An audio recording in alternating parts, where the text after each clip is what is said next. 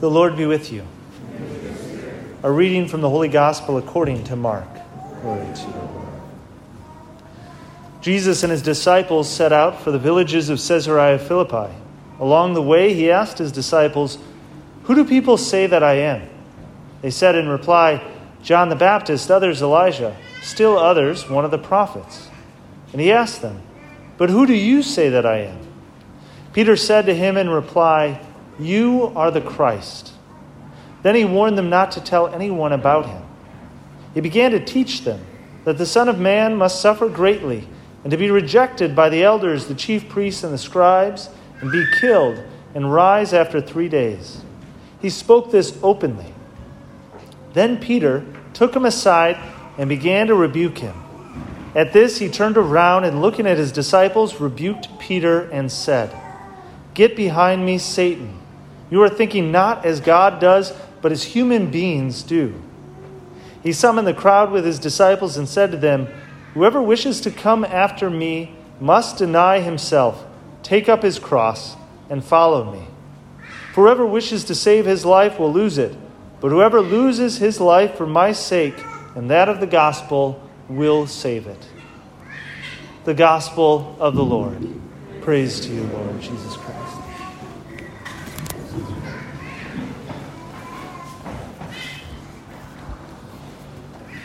Well, um, we have uh, been walking through. We're in year B, so we've been walking through the Gospel of Mark as a whole. But we took a little detour and actually jumped into John, and we heard the Bread of Life discourse, which then got us to focus on the Bread of Life. So we've actually been kind of a, a series on the Bread of Life, continuing to remind us, point to the Bread of Life, point to the Eucharist, and learning about that some more. This is actually the last week that we'll be doing that. Now, every single homily will reference or, or should at least explicitly or implicitly reference the Eucharist.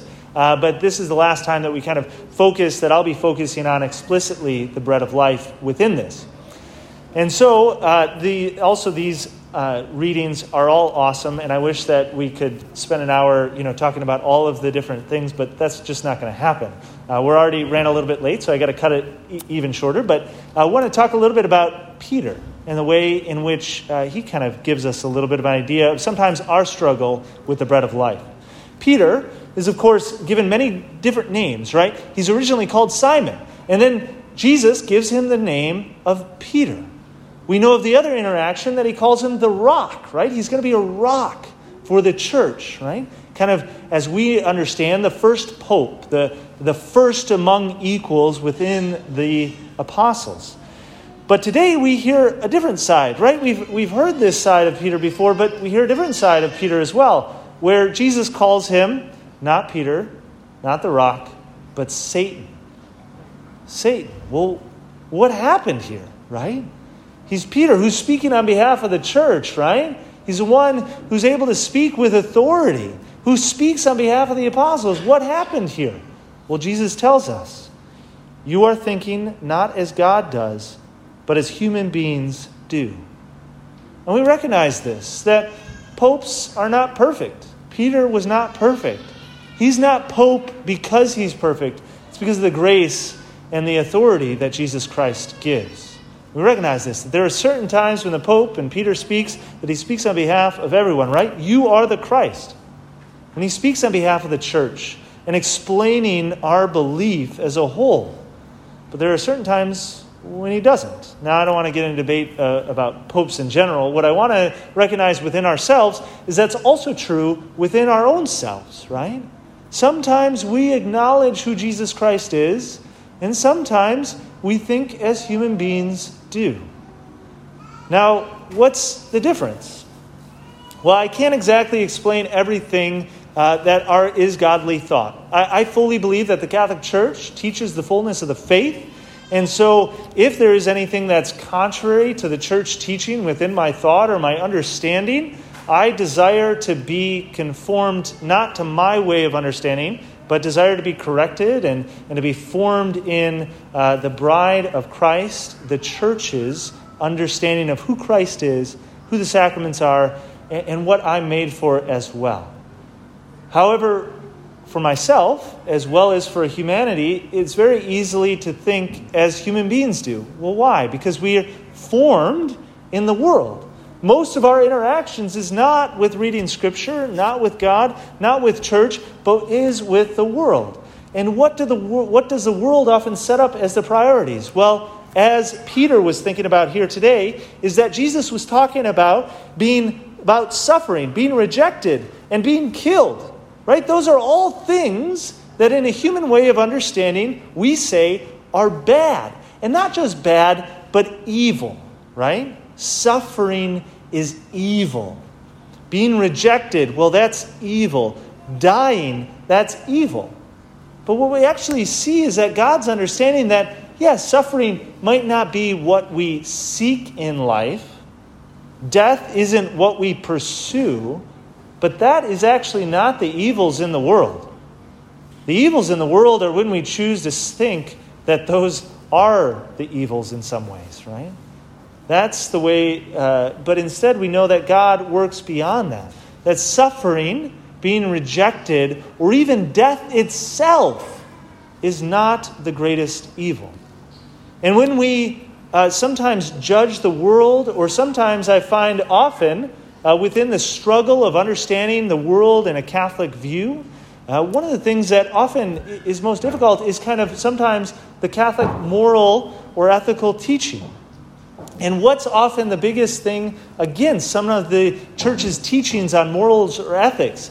It's, the, it's criticized because it said, well, that's really difficult. That would cause suffering. You know, that's not easy. And that's like, exactly, it's not easy. It's not supposed to be easy. It's what's right, however. And God doesn't desire us to take the low and easy path. That's not how we judge godly thought. Whatever is easiest, whatever is the path of least resistance. But as instead, we recognize that that's a human way of thinking.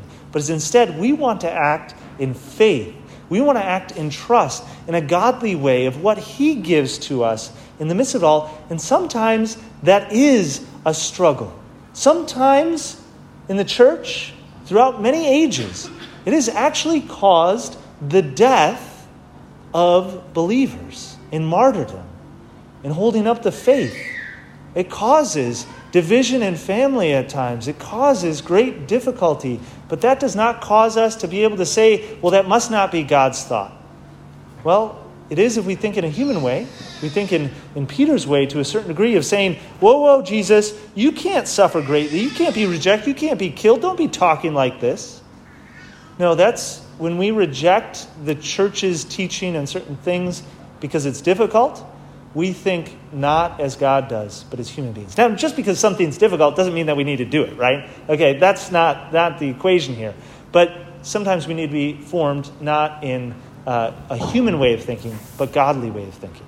And how do we do that? Well, one of the most important things that we do in our week, every single week, is come here to Mass. That's actually the act of faith. One of the ways to combat a human way of understanding, a human way of thinking, like Peter gets trapped in today, is by making acts of faith. And we do that in many different ways. Every single time that we pray, every single time that we choose to do something out of love and charity for another person, right? There are so many opportunities every single day, every single moment to make acts of faith. But the most important one, the primary, the uh, most powerful one that we do is actually come here to Mass. Because this is the one, the primary means that God gives us. And so when we come here to Mass, when we take that time we are making an act of faith. We are saying we're giving up part of our day, part of our life when we could have been doing something else, and coming here to say that this is important.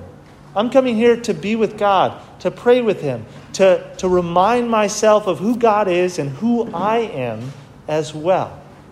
Now, within the Mass, the, the part I want to talk about for the bread of life is, is the most important moment that we have an opportunity to connect and participate and make an act of faith is the moment when we come up for Eucharist and we, after bowing, come up to receive, and the priest or the extraordinary minister of Holy Communion holds up the host and they say, The body of Christ.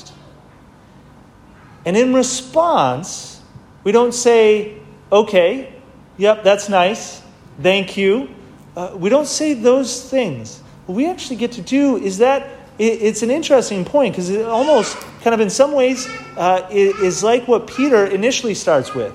Because, uh, you know, we ask, well, what do other people believe? What does the Catholic Church believe? Well, the Catholic Church believes that this is the body, blood, soul, and divinity of Jesus Christ, right? That's what the Catholic Church believes. And we profess that. However, Jesus isn't concerned, I mean, he is concerned in the fact that he gives us that teaching through the church. However, he is also, he's wondering and he's asking, well, but what do you believe, right? Who do you say that I am? What do you believe about the Eucharist? And when you come up, and when the priest or the extraordinary minister of Holy Communion says the body of Christ, that's, an, that's a profession of what other people say, right? What the church says. It says, the, the church says, this is the body of Christ. But then what do you say? Amen. Amen says, yes, you are the Christ. I believe that this is the body, blood, soul, and divinity of Jesus Christ. That amen that you say is such a short phrase, but it has such significance and meaning. Its roots is within a Hebrew affirmation of what is said. And so we keep that not as just a thank you, not as just an acknowledgement, but a profession of faith within that, of saying, Yes, I believe as the church believes. I believe you are the Christ. You are the bread of life. This is the Eucharist, right? And so, as we come up, we want to be able to do that. And so, I'd just like to run through uh, kind of some of the practicals of that. The church gives us two different ways of receiving the Eucharist one is on the hand, one is on the tongue. The receiving on the hand is actually a more ancient form. We actually have some accounts in the early church of accounts of Mass, and they talk about people coming up, uh, coming or receiving the Eucharist by placing their hand one on top of each other and making a throne to receive the Eucharist. And so it's kind of an ancient in the first and second century that we have some accounts of that. However, as the church developed in its understanding of the Eucharist and desiring reverence, there was a certain moment when then the tradition transferred on to receiving on the tongue because receiving on the hands was almost too callous in some ways, right? There could be sometimes lost crumbs or, or other things. And so we have the tradition of probably about 75 or, or 80 years ago where it was across the universal church that there would be an altar rail, rail like that people would come up and receive on the tongue. Uh, in the 70s, uh, there was kind of a desire to return back to kind of some the, the fonts, the, the original church in some ways. And so there was kind of this allowing, the church initially allowed people to receive on the hand, specifically in the United States. And then it kind of became the norm. However, the, I'd just like to make a clarification there in that the church still in, uh, kind of in its general law, actually has us receive on the tongue and allows us to receive on the hand, even though that it is the norm to receive on the hand. Again, nothing wrong with it, uh, just there is kind of a distinction in some ways of that, of that reception. If we're going to receive either way, we can do it very reverently, and that's the most important part because we can do it irreverently either way as well. We want to be reverent. And so if we receive on the hand, we want to be able to receive uh, one hand on top of the other. Okay? Not side by side. Every once in a while I see this, and if it's side by side, that's a little bit difficult for the priest or the extraordinary minister of Holy Communion because if they place it in the center, that's not a good place, but which hand do they place it in and whatnot? What you often want to do is you want to take your dominant hand that you're going to actually receive the Eucharist and actually place that on the bottom, right? Because the Eucharist will be placed, and many people do this just naturally, automatically, uh, right? But you want to cup a little bit, right? Not have it completely fat, but flat but cup, kind of like a, a crown, uh, to be able to receive the Eucharist and then be able to receive. If you notice ever any crumbs on your hands, you want to be able to not just brush those off, but go ahead and try to receive those to the best of your ability to be able to do that.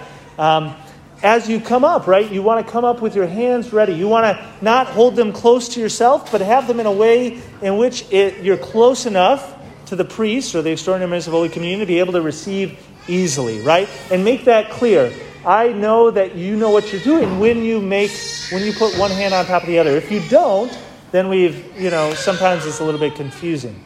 If you receive on the tongue, ask you to only, uh, right now, currently, just to receive uh, myself, because I sanitize my uh, hands after each time, um, and to come up to me and again, to, to make it clear, I, sometimes it's a little bit confusing if somebody comes up to receive the Eucharist uh, on the tongue and they hold their hands like this. Well, that's kind of sometimes a universal sign, right, that you receive a blessing and not. So if you come up and you receive on the tongue, please don't I, I, know that sometimes people are putting their hands on their hearts, but that can sometimes be a little bit confusing for me, okay, right? So either holding your hands uh, continually like this, or even dropping your hands down and again bowing uh, and being ready to receive uh, allows that. In the extraordinary form, in the ancient church, the way, or in the last, uh, before the 70s, the way in which the priest would actually give the Eucharist is that the pre- people did not say Amen. So that can sometimes be a little bit confusing as well. That the priest would actually say, I wrote it down because I haven't uh, done it. He would say, May the body of our Lord Jesus Christ preserve your soul unto life everlasting. Amen. And you just receive the Eucharist.